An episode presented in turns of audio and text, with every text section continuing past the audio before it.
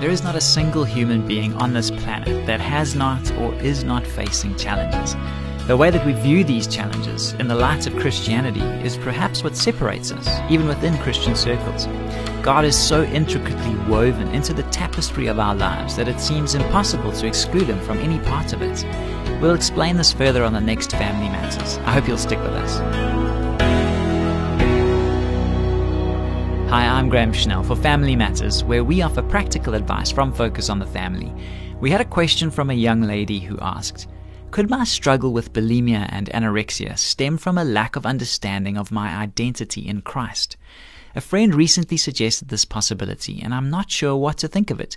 I've been struggling with eating disorders ever since I was a teenager, but I never considered it a spiritual problem.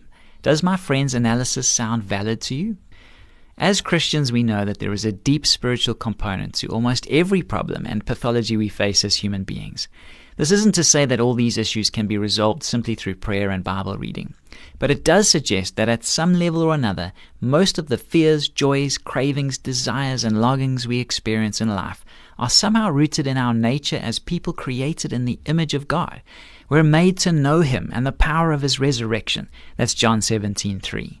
Our purpose, according to the Westminster Shorter Catechism, is to glorify God and enjoy Him forever. To the extent that we either do or do not fulfill this purpose, we will know either abundant peace or a plaguing sense of emptiness. From this perspective, then, your friend's insights are right on target. When confronting a challenge like an eating disorder, it can only help to strengthen your grasp of foundational biblical truths concerning God's love for you, His plan for your life, and your identity in Christ. As we've already said, there's an abundant sense in which these truths cut straight to the heart of the problem. But it's also crucial to realize that knowledge by itself won't bring the full healing you so desperately need.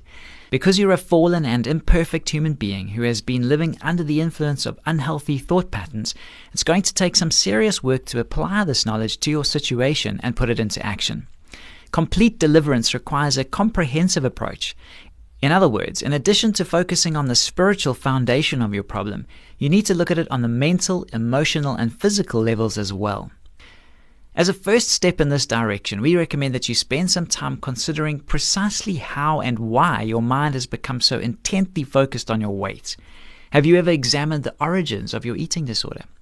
If you do, you'll probably come to realize that there are a number of serious challenges in your life that you're not really facing because they're simply too emotional or too overwhelming to think about.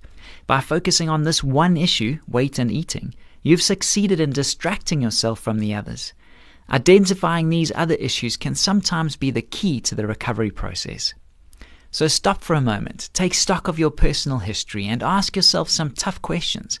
Have you been through a multitude of losses or a single significant loss that has never been dealt with? Have you experienced abuse or neglect? How are your relationships with your family, your church community, your co workers, or people outside your inner circle? Remember, God designed us to be connected in two ways with Himself and with others. If your relationships are in disarray, this may have something to do with the underlying causes of your eating disorder. A skilled Christian counselor can help you sort through these issues so as to resolve your eating disorder and redeem your personal struggles. Focus on the Family's Counseling Department can provide you with a list of qualified counselors practicing in your area. They'd also be more than happy to discuss your situation with you over the phone. Call 031 716 3300 or log on to safamily.co.za and click on the counseling link.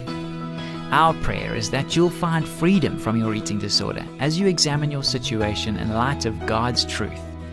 This program was produced by Focus on the Family. I'm Graham Schnell, inviting you to join us again for the next edition of Family Matters.